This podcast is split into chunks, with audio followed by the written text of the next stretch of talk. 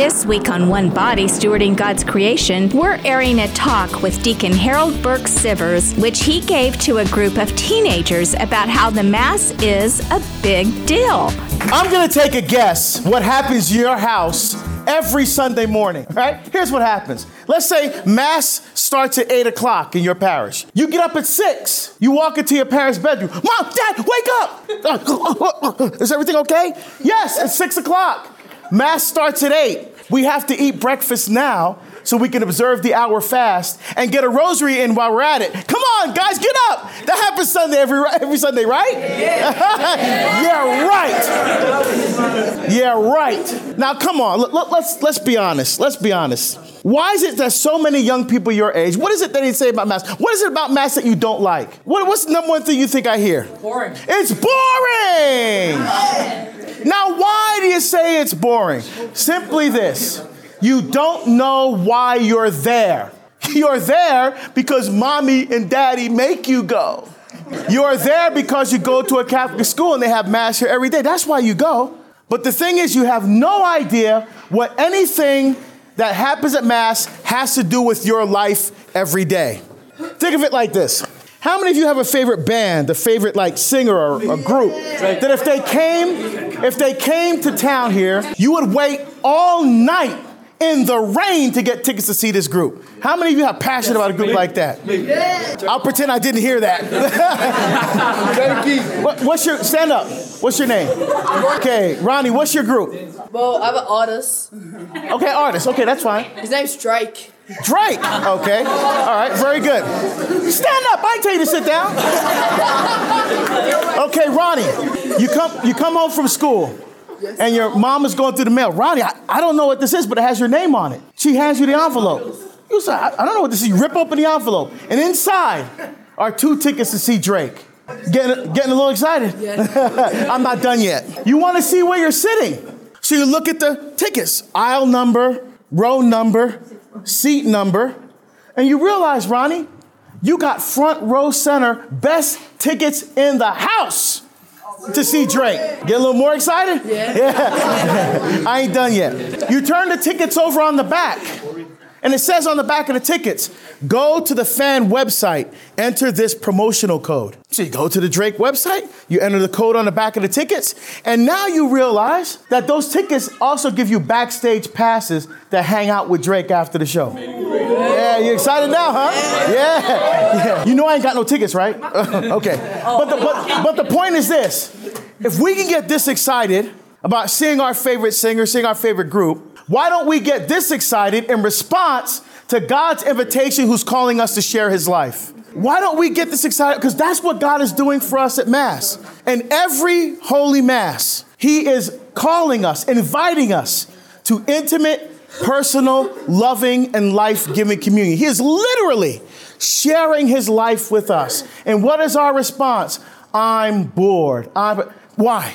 Again, there's no connection between what we do at the altar, what happens at Mass, and your life every day. For most of you, it's just like, you know, confirmations like Catholic graduation. You know, you tick it off a list. I, I got my driver's license, I went to the prom, I got confirmed. And you know what your parents tell me when I travel around? What they say ah, Deacon, I, I don't understand. My son is away from the church.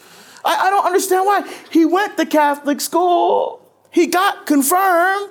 He went to Mass every Sunday. I don't know what happened. What happened is your son is a fan of Jesus, not a follower. Your son loves the idea of Jesus, but he has no idea who Jesus is in his life every day. That's a problem. So, how do we respond to God's Because eh, the deepest longing of your hearts, that's what you want. You want what Jesus is inviting you to. And I'll show you how. Now, the big genre that everybody, all the kids are in today, my son does it too Pokemon Go, right? Oh, yeah, everybody's a Pokemon Go. Now, prior, right before the Pokemon Go thing, a lot of uh, kids your age are into this whole dystopian theme. These movies with dystopian themes like uh, Hunger Games, Maze Runner, Inception, Insurrection, all these type of movies, right? So, so a dystopian, right? A dystopian means it's a future where everything is disordered and chaotic. Whereas utopia is a future where everything is perfect. Now, right before that became very popular, what was the genre that was popular with teens? Like, for example, for the girls, books, movies, even television. show- What, what was genre that was popular with, with the girls? Vamp, vampires. Remember that? Like Breaking Dawn, and what's the other one? Twilight, traffic light, stoplight. Look, I ain't got nothing against vampires. All right? I used to like vampires too when I was a kid. Our vampires were different. They had long black capes and they went like this, and the priest would hold up the crucifix. And they, or the priest would have the holy water. He'd hit him with the holy water, would land on the vampire and burn him. Ah! Or they walk out to the sunlight and they melt. Ah! These new vampires walk out in the sunlight and they sparkle. When did that start? What about for the guys?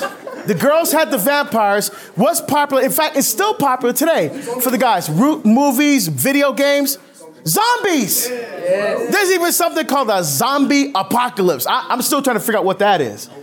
But here's the thing what do vampires and zombies have in common? They're dead. Is that what? They're dead, but yet they're alive. Now, what does a vampire that's dead have to do to stay alive? Drink blood. Drink blood. What does a zombie that's dead have to do to stay alive? Eat flesh. So, what you're really craving is flesh and blood. But because you don't know why you're at Mass, because you don't see a connection between Mass and your life every day, you're trying to find flesh and blood in creatures that are dead that can't give you nothing except take your money. When for free. And why is it free? Because Jesus already paid the price. You can come to the holy sacrifice of the Mass and receive the true bread that came down from heaven. Jesus says in John chapter 6, Your fathers ate the manna in the desert and they died. He who eats this bread will live forever because the bread that I give you is my flesh for the life of the world. And the word in Greek is sarx, which literally means flesh on the, blo- on the bone. When he says eat my flesh, trogos in Greek means to munch and to chew. So Jesus meant it literally. This is not reality TV. when you come to Mass, you are entering into a reality that will lead you to eternal life with God in heaven. It is literally God sharing his life. The God that created the universe, everything that exists and everything will, that will ever exist, wants to share his life with you. And that's what he's doing at every Mass. So, how are you to take experience what's going on at Mass? Think of it like this How many athletes we got up in here? Me. We got a lot of athletes here, right? What sport you play? Football. No, you mean soccer. All right, we call it, okay, football. I got you. Football. Cricket. Cri- hey, cricket. Excellent. I, you know, I, originally I was born in Barbados, and that's the sport of my, of my country is cricket. Excellent. Rugby and basketball. Fantastic. Baseball. Very good. Basketball. Any other athletes here? Okay, excellent. Now, all you athletes in here, do you go to practice? Yeah, excellent. Why? Gonna get better. To get better, no, no, no, no, no. No, here's, here's the thing. I also played a sport in high school. I wrestled all my four years of high school. Not, not that WWF fake stuff. Alright? I'm talking about like uh, the Olympics that were just like Olympic wrestling, that type of wrestling. All right? I wrestled off, is the only sport I ever did. My high school did not have uh, American football. That they, I went to a Benedictine high school run by monks. They couldn't afford the insurance for football, so I wrestled all my four years of high school. It's the only sport I ever did. Uh, I was undefeated in dual meets my senior year, so I think I got pretty good. I wrestled most of the year outside of practice. Right? So, what's the real reason why you go to practice? Now, you, now you athletes, think about this for a second.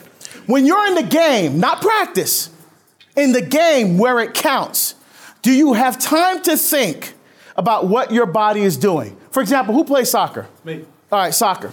Do you have time to think? You're in the game, right? The game. You're running around. You're doing anything. The ball's coming to you. Do you have time to stop and think? Here comes the ball. I must now blade my foot at a 45 degree angle. I must kick the ball with such trajectory so as to launch the ball in front of my uh, teammate, but not too far, or else it'll be offsides. Do you have time to think about that? You're nuts. Anybody? Are you, do you, I mean, other, do you have time to think about what, what's the who else? What's the sport you play? Yeah, rugby. Do you have time to think in the in the game? Like think about what you're doing, what you, or, you just respond. Your body just respond. Just respond. Now, when you're in practice, do you do the same drills and the same plays over and over and over and over and over again? Why? What are you trying to build? What are you trying to develop? By doing those exercises those drills over and over and over again. Like when you play tennis, you go, okay, I'm at tennis practice, ready? Whoop, forehand, whoop, backhand, I'm gone, practice over. Is that what happens? How many forehands do you, how many backhands do you hit? How many times you pick up the rugby ball? How many times you pick up the football? How many times? Over and over. Why? What are you trying to build?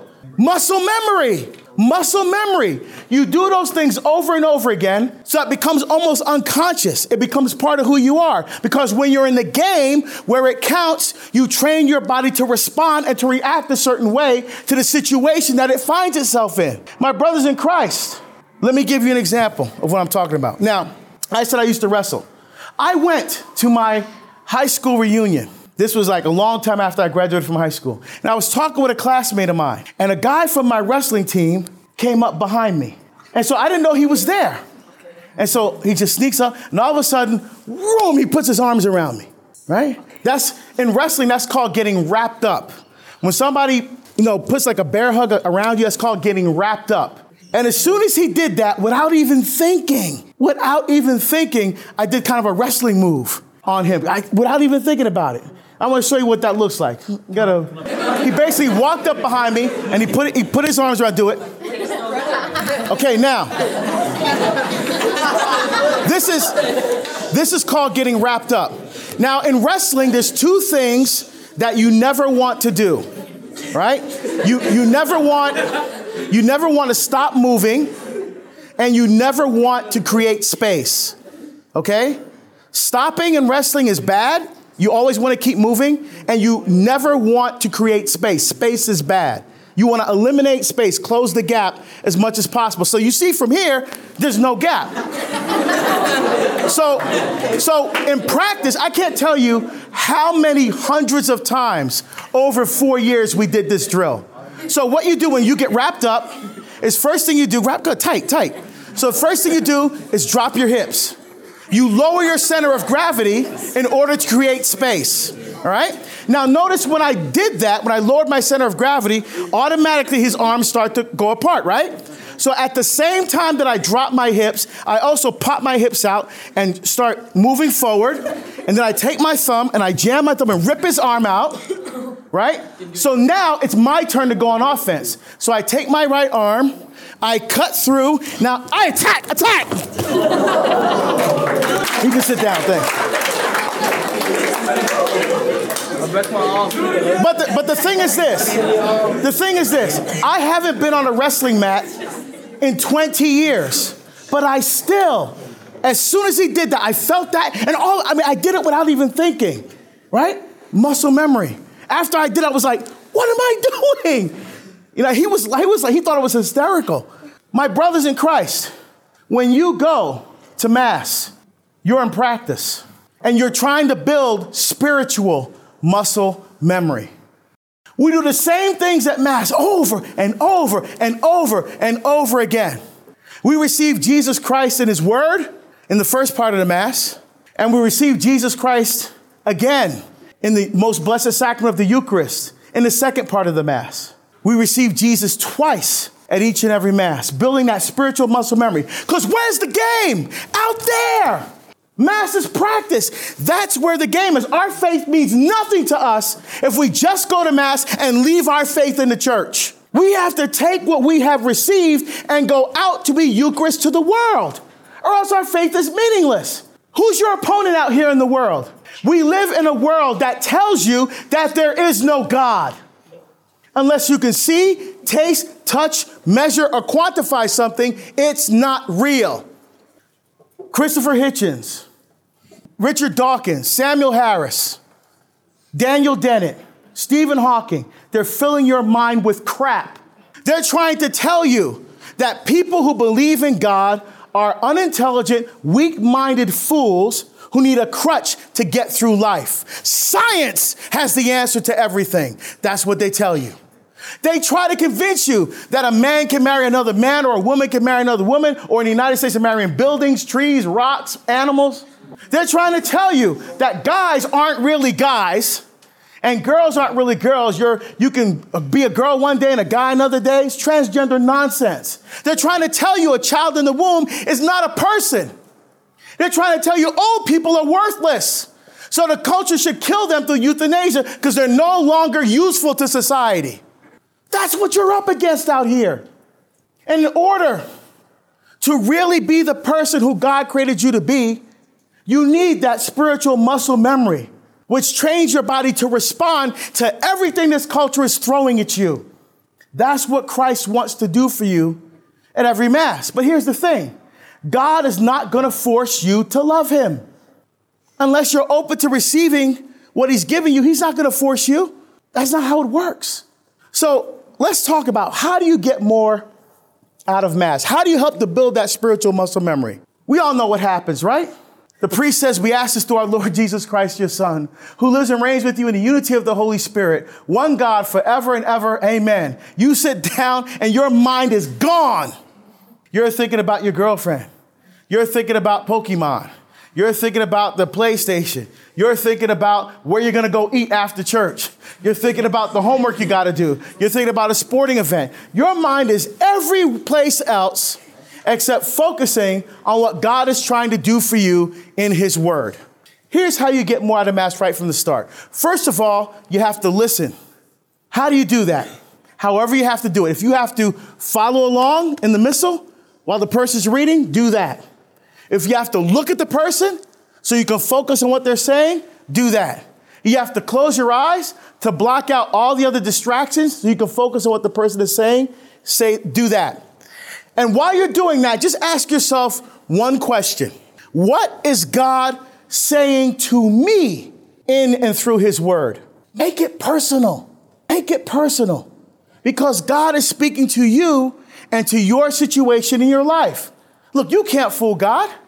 God knows that when you come to Mass, that you are worried. All you, see, all you see your parents doing is fighting. And you're asking yourself, oh my goodness, are they, gonna, get divorced? If they get divorced, what's gonna happen to me? God knows that even though you know it's wrong, you're pressuring your girlfriend for friends with benefits. You're hanging around with guys right now who are trying to give you drugs and alcohol and trying to tell you you're cool if you do, you're cool if you do that. God knows you better than you know yourself because He made you. And God wants you to know right from the start, right from that first reading, that He loves you, that He understands, that you don't have to be afraid, that you're not alone, that He's with you. And He wants to tell you that right from the first reading. So if you Pay attention and open yourselves and ask yourselves, how are you speaking to me, Lord? How are you addressing my life and my situation personally? God will speak to you. He will touch you because you're open to receive everything He wants to give you right from the start.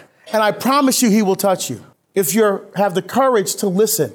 Because when God speaks to you, man, He doesn't speak to you here with these things, with these things on the side of your head. He speaks to you in what St. Benedict called the aurem cordis, the ear of the heart. Because the heart is a place where your desire for God lives inside of you. That's what he wants to speak to. That's where he's trying to touch you right from the start in every Mass. Because, my young friends, in the Word, we just don't read about Jesus, we encounter him. In the Word, we just don't become friends with Jesus, we fall in love with him. In the Word, we just don't say, we're good people, we give our lives to him. Now, here's something that I think you'll find very interesting. You go to Mass right? How often do they have Mass here? Every day, okay? So some of you might go every day, some a few days a week. Most of you probably go every Sunday if you're Catholic. Now, what if I told you that we Catholics know more scripture than anybody else? What would you say to that? You're like, I was with you, Deacon, till you said that. But hold on a second. What we don't understand or appreciate is when we are at Mass and the responses and the words of the priest, we're actually praying the Bible. Let me, let me tell you what I mean. I was doing some television work a few years back, and I was working with our Protestant brothers and sisters. And when I was working with them, you know, I tell you, I have a great appreciation for how much our Protestant brothers and sisters love the Word of God, how much they love the Bible, how much they spend time breaking open God's Word. You know, I, I learned a lot from them, and they sure enough learned a lot from me. One guy, though, was a little upset that I was asked to be part of this, this uh, little group. And so he tried to challenge me one day. He said, uh, You're that Catholic deacon? Yes, Pastor. and you go to Mass? Yes, Pastor. And then he took out his uh, King James or whatever version of the Bible he had. He waved it at me. He said, You can't show me from the Word of God where your Mass comes from. Said, Pastor, how much time you got? Because here's what we're gonna do. We're gonna go through the Mass line by line. And I'm gonna show you from your Bible where the Mass comes from. He, he thought I was, he went, okay, because he thought I was bluffing. and you soon learn you don't bluff with me. So he took out his, I said, here we go. Have you ever been to Mass? He said, no. So I took out my, a little thing that had the, you know, what we say at Mass. I said, we're gonna start from the beginning to show you I'm not cheating. We're gonna go line by line. If you're not happy, we'll stop. He said, okay. So I began. As you know, we say in the name of the Father and of the Son, of the Holy Spirit. I said, open up your Bible to Matthew chapter 28, verse 19. So you open up the Bible to Matthew 28, last chapter of Matthew's gospel. Jesus is kind of giving his last instructions to his apostles before he ascends to the Father. And he says, Go therefore, make disciples of all nations, baptizing them in the name of the Father, and of the Son, and of the Holy Spirit. Then we say, Amen. So open up your Bible to 1 Chronicles 16, verse 36. So he flips to the Old Testament, looks up 1 Chronicles 16, 36, where he read, Blessed be the Lord, the God of Israel, from everlasting to everlasting. Then all the people said, and praised the Lord. So now I'm gonna speed it up a little bit because of time. But just know that we he one line I stopped, he looked it up. If he was satisfied, we went to the next one. Right? So I'm gonna speed it up here. But I'll show you the first place where we stopped. I said, then the priest says, the grace of our Lord Jesus Christ, the love of God, the communion of the Holy Spirit be with you. 2 Corinthians 13, verse 13. Or the priest could say, the Lord be with you. Ruth chapter 2, verse 4, and with your spirit. 2 Timothy 4, 22, and Galatians 6, 18. He said, we also have a penitential rite, the confiteor. He said, the what? I said, let me show you from the word of God. I confess to Almighty God and you, my brothers and sisters, I have greatly sinned. James 5, 16, Psalm 51, verse 5 and 6, John, 1 John 1 verse 9, 2 Samuel 24 10, just for that one line. In my thoughts and in my words, Romans 12 16 and James 3 verse 6. In what I've done and what I've failed to do, James 4 17. Through my fault, through my fault, through my most grievous fault, Luke 18 13. Therefore I ask Blessed Mary, Luke 1 48, ever virgin, Isaiah 7 14, all the angels and saints, Revelation 8 3 and 4. You, my brothers and sisters, pray for me, the Lord our God. Baruch 113, 1 Thessalonians 525, John 5, 1 John 5, 16. May Almighty God have mercy on us, forgive us our sins, and bring us everlasting life. 1 John 1, verse 9. Then we say, Amen, but oh, I already showed you that one. Then outside of Lenten Advent, we have the Gloria. He said, The what? I said, Let me show you from the Word of God. Glory to God in the highest, on earth, peace, people, goodwill. Luke 2.14, we praise you. Psalm 105, verse 1 to 5. We bless you. Psalm 118, 26. We adore you. Psalm 29, verse 2. We glorify you. Psalm 34, 4 and Romans 11, 36. We give you thanks for your great glory. Revelation 7, 12. Lord God, Heavenly King, God Almighty Father, Revelation 19, verse 6. Lord Jesus Christ, only begotten Son, 2 John 3. Lord God, Lamb of God, Son of Fire, take away sins of the world. Have mercy on us. John 1, 29. You take away sins of the world. Receive our prayer. Psalm 6, verse 10. You are seated right hand of the Father. Have mercy on us. Romans 8, 34 and Hebrews 8, verse 1. For you alone are the Holy One. Luke 4, 34. You alone are the Lord. Revelation 15, 4 and Isaiah 37, 20. You are the Most High Jesus Christ. Luke 1, 32. With the Holy Spirit and the glory of God the Father. John 14, 26 and Philippians 2, 11. And he hasn't stopped me yet. Now I stopped myself because we get to the first place that's not from Scripture, the opening prayer. Then we have the first reading, Scripture, the responsorial psalm, Scripture. We have the second reading, Scripture. We have the gospel, Scripture. I said, then we have the, the homily, you know, and was what you guys do. Then we pray the creed, uh, we, what we believe as Catholics. So if someone ever asks you, you're a Catholic, what do you believe? Just pray the creed. I believe in one God, the Father Almighty, creator of heaven and earth, all things visible and invisible. That's your, that's your, our belief statement. Then we, you know, have intercessions. We pray for people. I said it may not be as dramatic as what you guys do. You know, people come up and you lay hands on them and they fall down and things. You know, but we, we pray for people who are sick, who are not there, who are in the hospital, who are in jail, in orphanages, and nursing homes and prisons, who may have died. You know, we pray for people. Then we we take the money, like you, and then we have the second part. Blessed are you, Lord God of all creation, because we have to receive the bread we offer you. Ecclesiastes 3.13, 1 Chronicles 29, verse 10. We come for us the bread of life. John 6.35. Blessed be God forever. Psalm 68.36. Stop. So he stopped me. So I'm like, okay, well, where, where, did I, where did I get it wrong? Did I?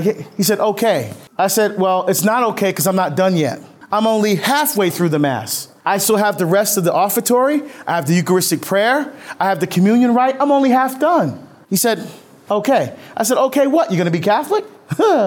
What was my point? To embarrass him? No, no. That my point was not to embarrass him. My point was simply this. We Catholics, uh, all these responses you guys know, but here's what you didn't realize. Every time you go to Mass, every time you say the responses, when the priest says what he's supposed to say and not make it up, like a lot of priests do, they think the Mass belongs to them and they can change the words to be politically correct when they can't. But when, they, when they're praying, we're praying Scripture. We're, um, we, we Catholics are soaked. We're drowning in the Word of God at every Mass. So when you say those responses, you're praying Scripture. When you're listening to the readings, you're praying scripture. Almost every word we say comes right from the Bible. And why is this important? Look, because when you die and you stand before God, God is not going to ask you, this is not going to be the test. Okay, your whole life, here's the test. What does John 14, verse 7 say? See, God doesn't care how much scripture you memorize. What God cares about is how you live what is in this word. How do you put this into practice in your life every day? That's what matters. That's what counts. That's how God's word makes a difference in your life. When you're at Mass and you're saying those prayers and you're saying those responses and you're praying the Mass, you're actually taking it with you and you're living it in the world every day. That's the point. Now, then we come to the homily, right? And the homily is the place where most of you just go to sleep, right? Because I mean, you know what homilies sound like to me? Now, what the homily is supposed to be is a breaking open and a feeding of the Word of God so that God's Word is just not in some book that was written 2,000 years ago, that God's Word becomes alive and relevant for us today, for how we live our life today. That's what the homily is supposed to be. But most homilies sound like what? Barney the dinosaur. Remember Barney when you were a kid? Now, is, wait, is he dead yet, by the way? Oh. I loathe Barney.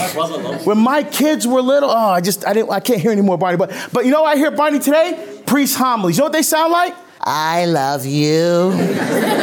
you love me. Kidding me?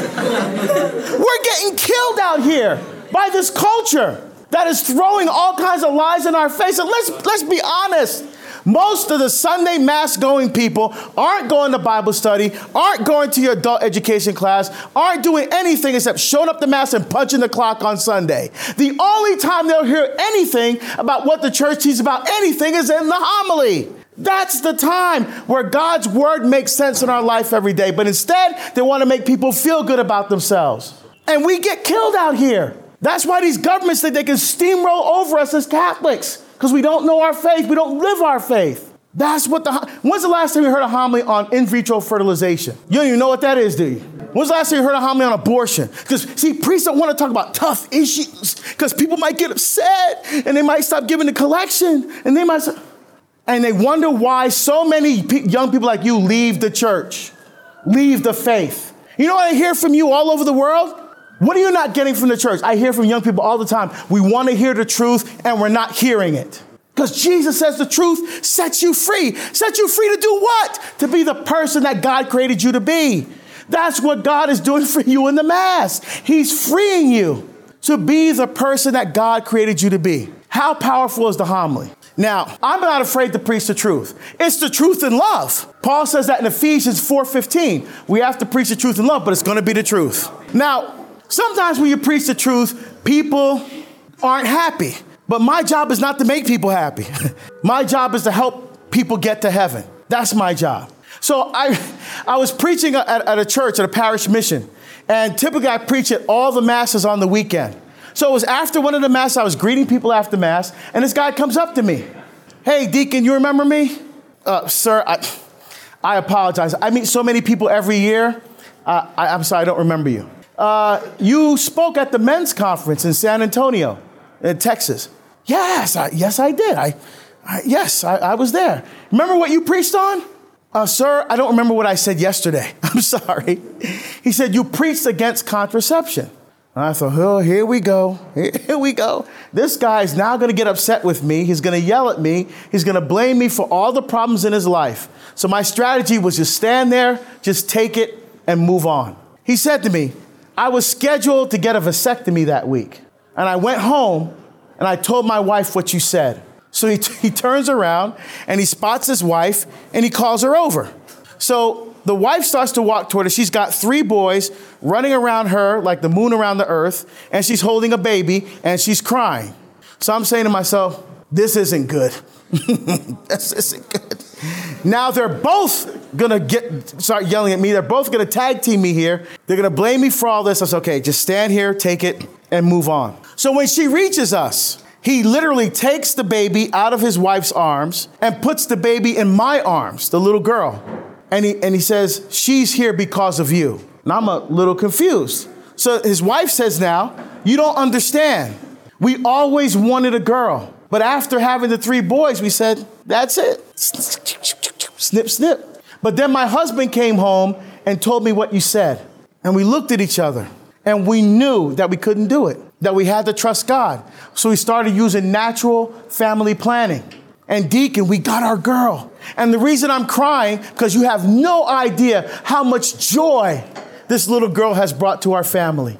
And so she's crying, and the dad is tearing up, and the baby's crying. So I'm trying to find something, you know, profound to say in this Holy Spirit moment. And all I could think was, did you name her Harold?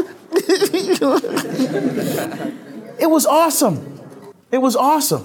And that's only the first time. There have been three more times, including a couple in Perth who told me they have additional children because of a homily or because of a YouTube or because of something that they heard me say. Now, it's not me, it's God.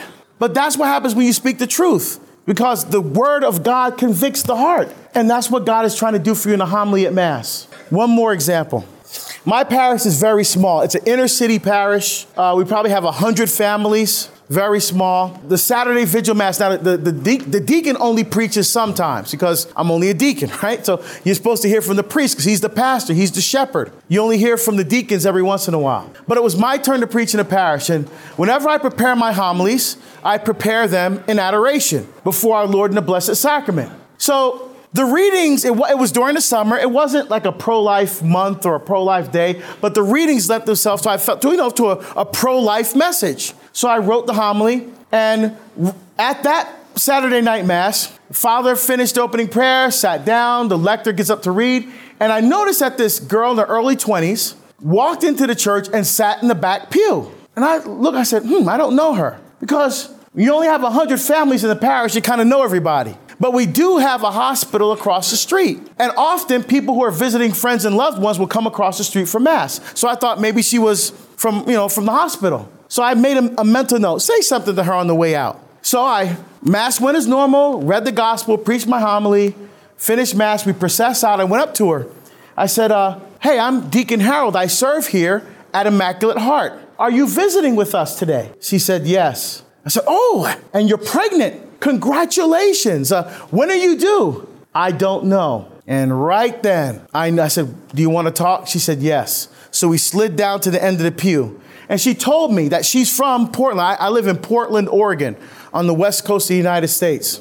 So she says, I'm I, here from Portland. When I graduated from high school, because it was only her mom and her little brother, no dad at home.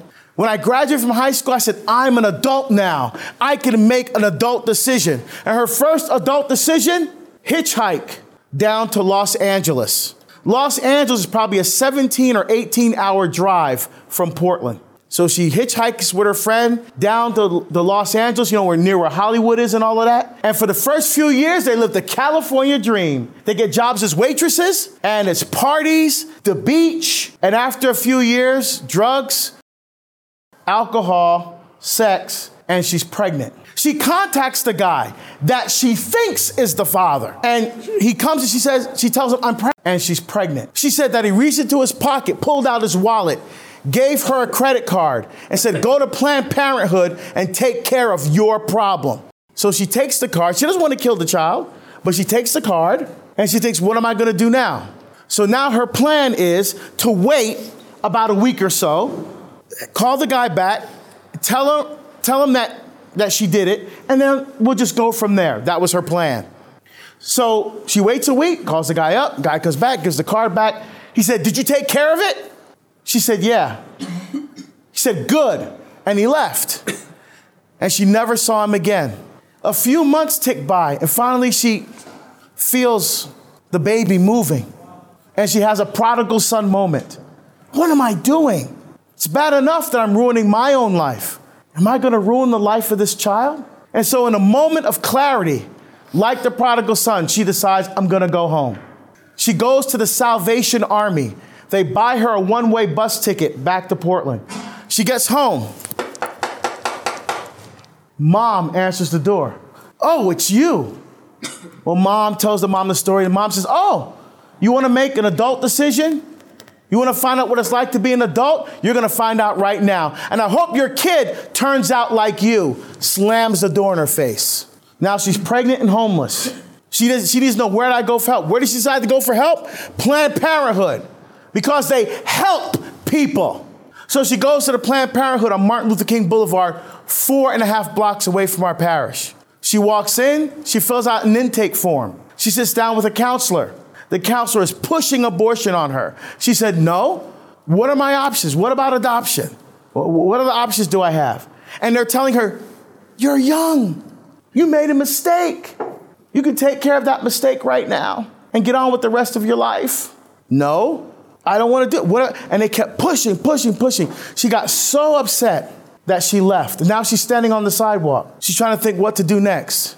So, you know how a computer has a default setting? When everything messes up, it goes back to the default, it goes back to what it knows. So, say you're a Catholic falling away from the church. You have a default setting too. If you don't know anything else, you know one thing, which is what?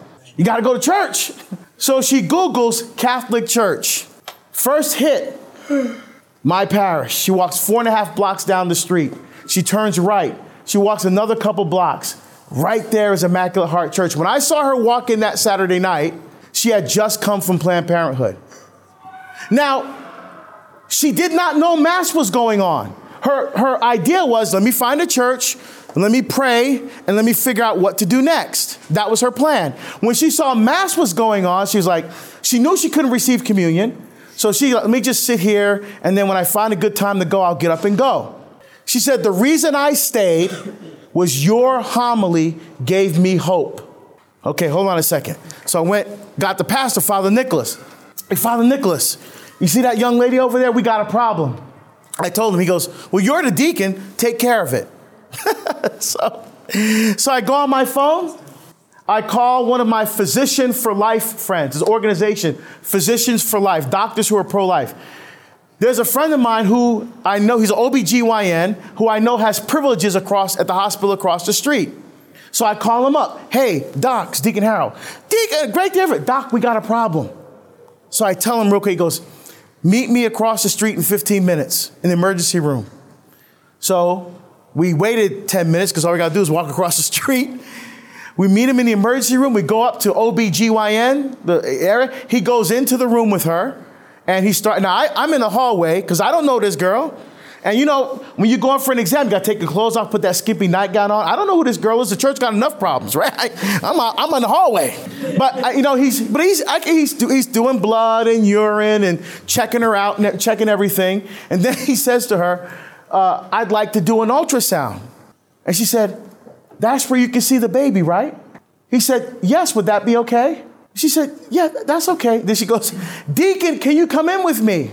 And I said, okay. So we went into an adjacent room, and uh, the equipment was there. The doctor's going to do it himself. She lies down on the table, and I'm standing here. She's laying down here. The machine is here. The doctor's right on the other side of the machine. And so, anybody seen an ultrasound before? Okay, you know that when they prepare, they got to put that jelly on, right? So they put the, they squeeze it, they put the jelly, on, and she got a little nervous, so she reached her hand up and grabbed my hand because she's a little nervous. I said, "Oh." Don't worry, it'll be okay. I, have been through this before. You're gonna be fine. Mm. and so, and so the you know the doctor starts. For the first couple minutes, he's not saying anything because I think he was looking for any birth defects, any anomalies, something like that. But after a couple minutes, he says, "Would you like to see?" She says, "Yes." So he flips the screen around, and I lean over a little bit, and I'm like, "Oh, that's cool," because I have four kids, including twins. And when you have twins, you do twice as many ultrasounds. So I know what I'm looking at.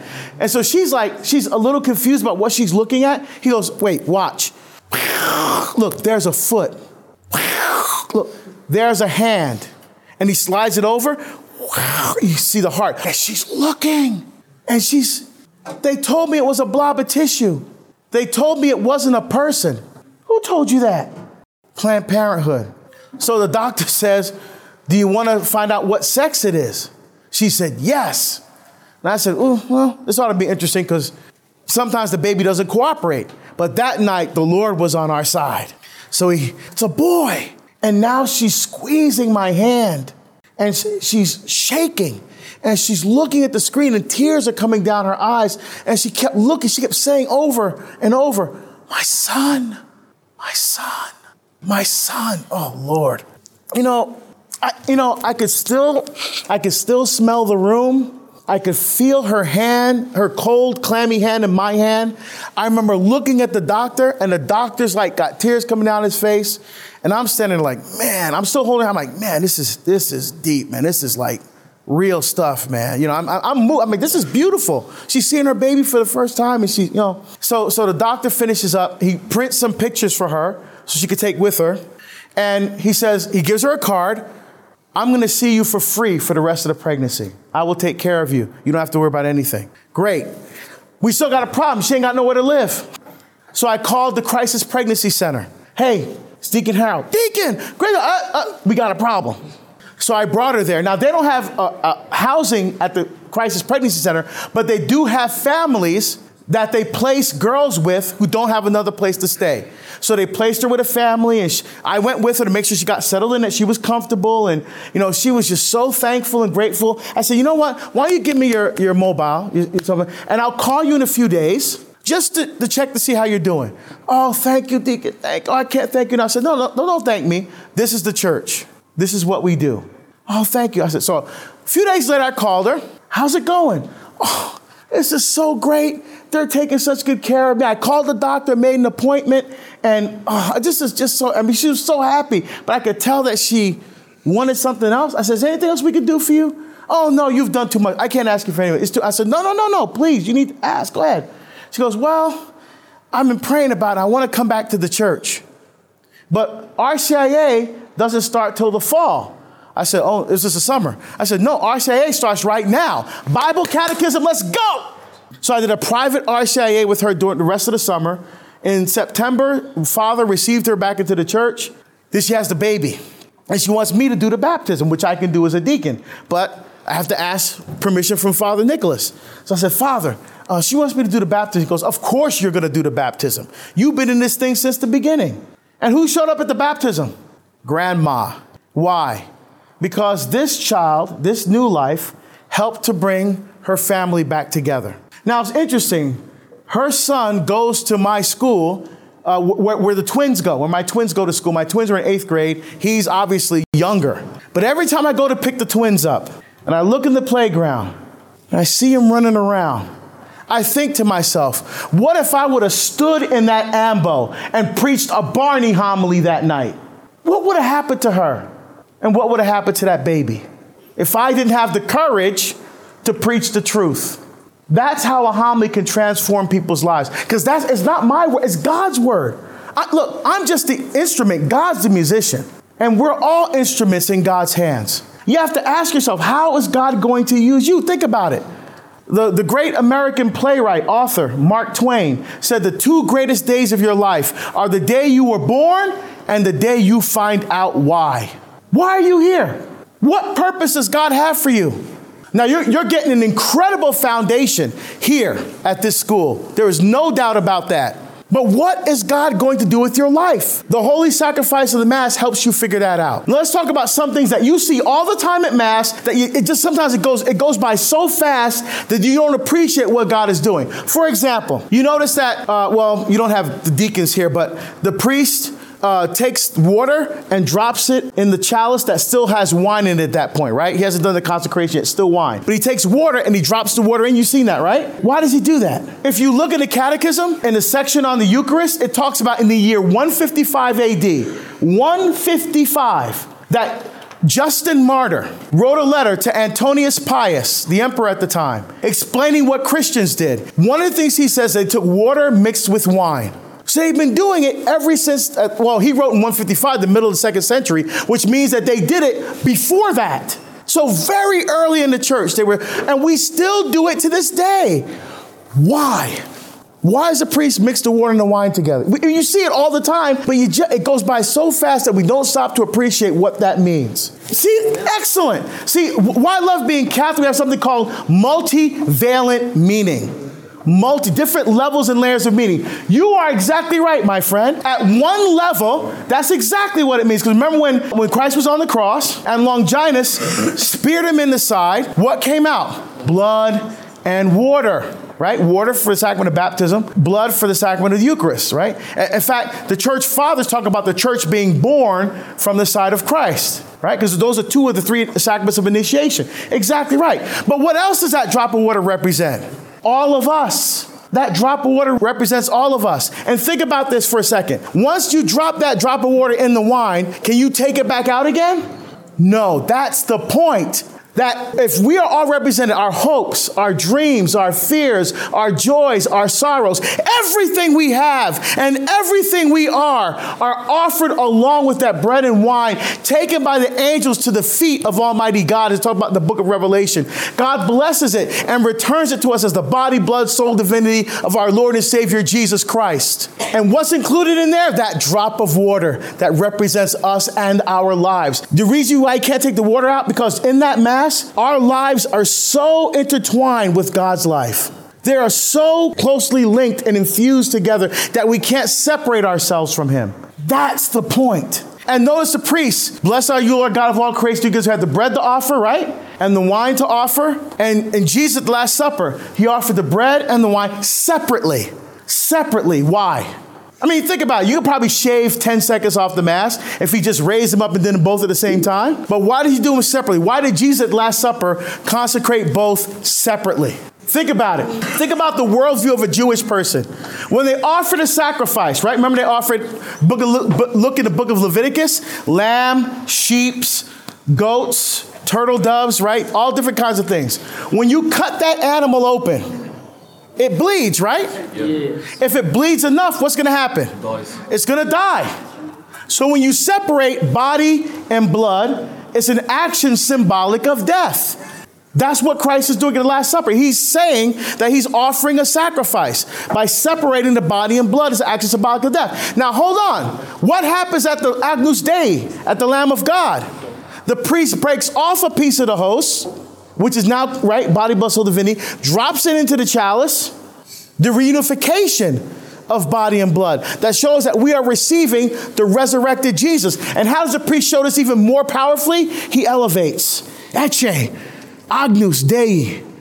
He says the same words that John the Baptist says. Remember, he's baptizing people and he stops because he sees Jesus coming, he takes attention away from himself and points toward Jesus. Behold the Lamb of God. Behold him who takes away the sins of the world. And at that point in the Mass, the priest is elevating to show we're receiving the resurrected Jesus. He elevates, he takes attention away from himself and directs people to Jesus. Says the same word John the Baptist says, Ecce agnus Dei, ecce qui tollis peccata mundi. Then the last part, Beati qui ad cenam Agni vocati sunt. Revelation 19, verse 9. Blessed are those who are called to the supper of the Lamb, or actually in the Greek, the wedding feast of the Lamb where Christ is the eternal bridegroom giving life through that Eucharist to his bride, the church. Every Mass, that's what God is doing. So here's something important the words that Jesus uses at Mass. This is my body. This is my blood. How do we know that he means it literally? How do we know it's not just figuratively? How do we know he's just not saying it's a sign or a symbol? Our first clue is John 6. Remember, we already talked about that. Eat my flesh, drink my blood. They, how did they hear Jesus speaking? Because it was actually an idiom for the Jewish people. You say, eat my flesh and drink my blood, it's like when you're psyching yourself up for battle, like when they went to battle the Philistines. They're about to fight the Philistines. We're going to eat their flesh and drink their blood. That means that we're going to go and we're going to, you know, it was, it was an idiom. So maybe that's what Jesus meant. But hold on. When he says it in John 6, what do they say in return? How can this man give us his flesh to eat? So they, he didn't mean it was just an idiom for going into battle. They heard him say, eat his flesh. So what does Jesus say? Oh, wait a minute. I only meant it symbolically. Let me explain what I mean. No, he went on to say, unless you eat my flesh and drink my blood, you have no life. Whoever eats my flesh and my blood lives in me and I in him. So he goes on to, and so what they said, we're out of here. This guy's nuts. Eat his flesh, drink his blood. We're, we're, we out. And so what does, does Jesus run and stop the, wait, come back. I only meant, wait, let me, let me, let me explain what I really mean. Is that what Jesus did? No, he let them go because he came to tell the truth. In fact, he turns to his apostles, What about you guys? You guys going to join them? And Peter said, Lord, to whom should we go? You have the words of eternal life. And that's what Jesus does the last time. He's giving us the words of eternal life. Now, how do we know we're not speaking symbolically? When I was in Perth, the first time I came, I gave a talk at a university on atheism. At the end of that talk, there were atheists there.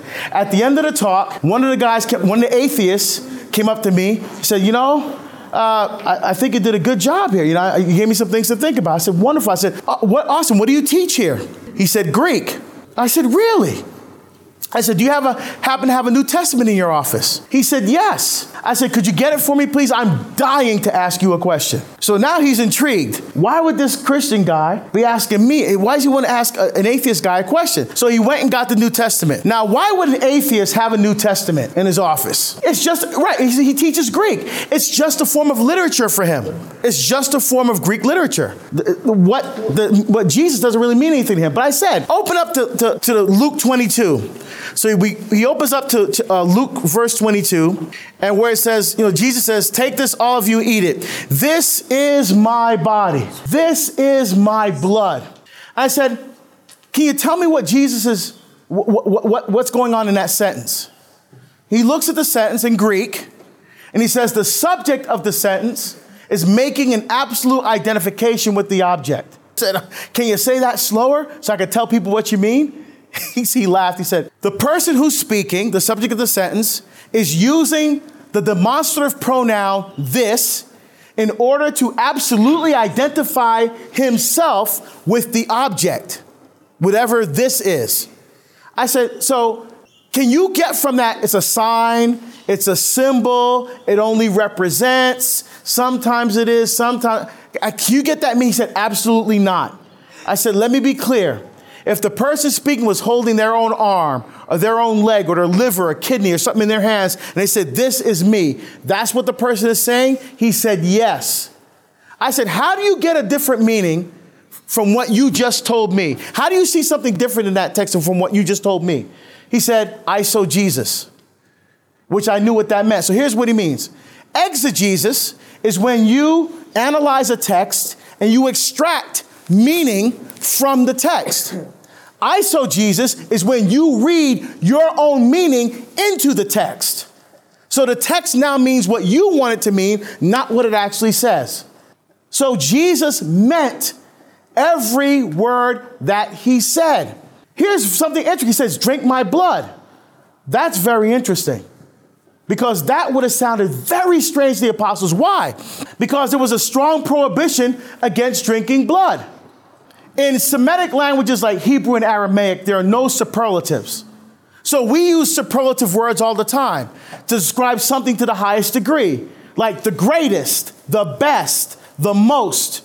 They had no words like that in, in, in Semitic languages, Hebrew and Aramaic. So, in order to this, one of the things they did to describe something to the highest degree, they said something three times. So, for example, the Sanctus at Mass Holy, holy, holy, holy is the Lord three times because the Lord gets the highest degree of holiness. So here in Leviticus chapter 17, verse 10, if any man of the house of Israel or any strangers that sojourn among them eats blood, I will set my face against that person who eats blood, and I will cut him off from the people. That's one.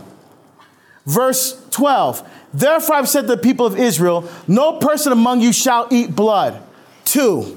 Verse 14, for the life of every creature is the blood. Therefore, I said to people of Israel, you should not eat the blood of any creature. Three, don't eat blood, don't eat blood, don't eat blood. But Jesus says in the New Testament, drink my blood. Why? Why does Jesus say now, drink my blood? It says, for the life of the flesh is the blood.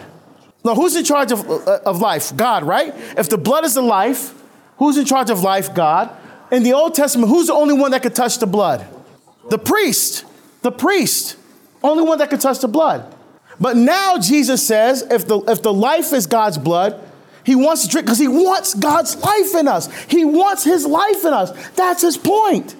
That's why he says, Eat my flesh, because I want my life in you. Think about it. Every time you get up off the benches to walk forward to receive Jesus, That action is saying something. It's not just another part of Mass. Stand, sing, sit, stand, sit, kneel, stand, sit, sing, go home. What's happening? Every time you get up, you're saying something. That action of getting up and walking toward the Eucharist, you're saying, Lord Jesus Christ, I love you more than anyone or anything in this world. I love you so much that I want you to create your life in me. That's what you're saying every time you receive Jesus.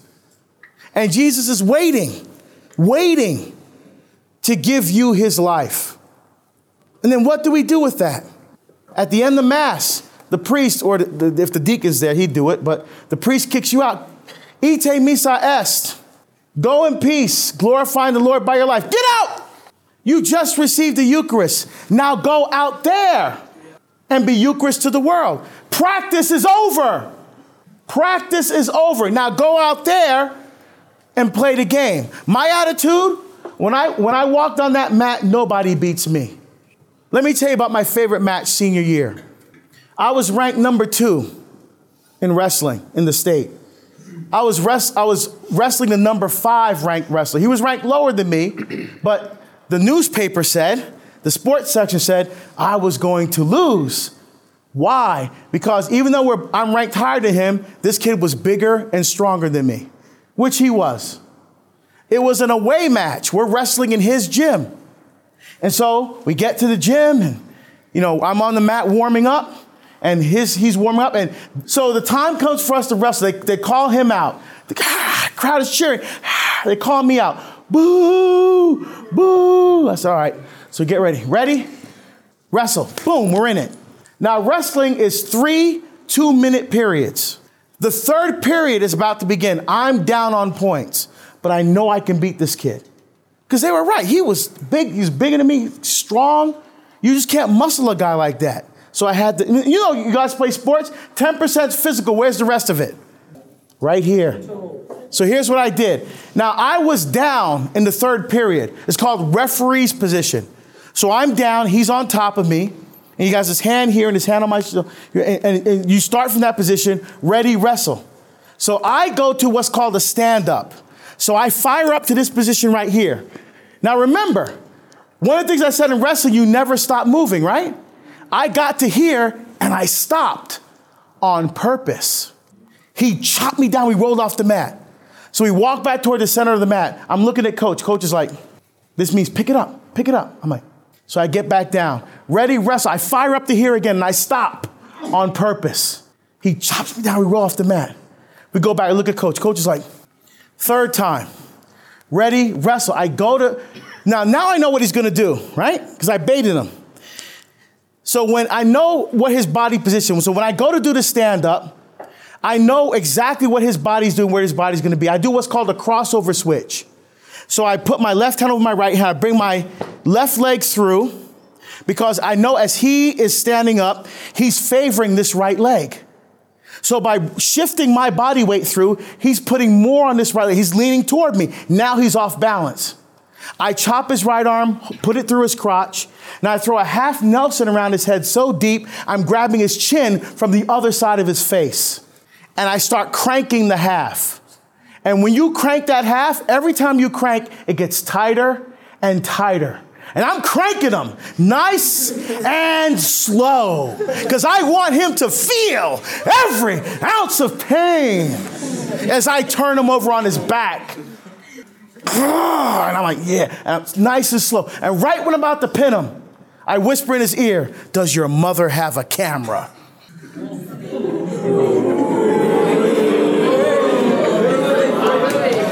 So I, I turn him over on his back. I pin the ref blows the whistle. Boom, he slams the mat. That means you pin. The match is over. So we get up. I go to shake his hand. He comes at me. The ref jumps in between us. Because my attitude, when I walk on that mat, nobody beats me. And that should be our attitude, men of God. When we walk out of Mass and we go back into this culture that's trying to destroy your faith, your attitude should be nobody beats me. The redefinition of marriage doesn't beat me. Transgender garbage doesn't beat me. In vitro fertilization and life issues don't beat me because I've been to practice. I have my spiritual muscle memory. So, my brothers in Christ, when you face the challenges in the culture, when your so called friends try to tell you, yeah, take advantage of that girl, friends with benefits. Take that drink of alcohol. Come on, man, you'll be cool. Do those little bit of drugs. Do all this. When they keep coming at you, when this culture keeps coming at you, here's what I want you to do. Because you've been to practice. You got word and sacrament. You're ready. And nobody beats you. So next time the culture throws that stuff at you, you crank that half around Satan's head so deep that you're grabbing his chin from the other side of his face. You whisper in his ear, Does your mother have a camera?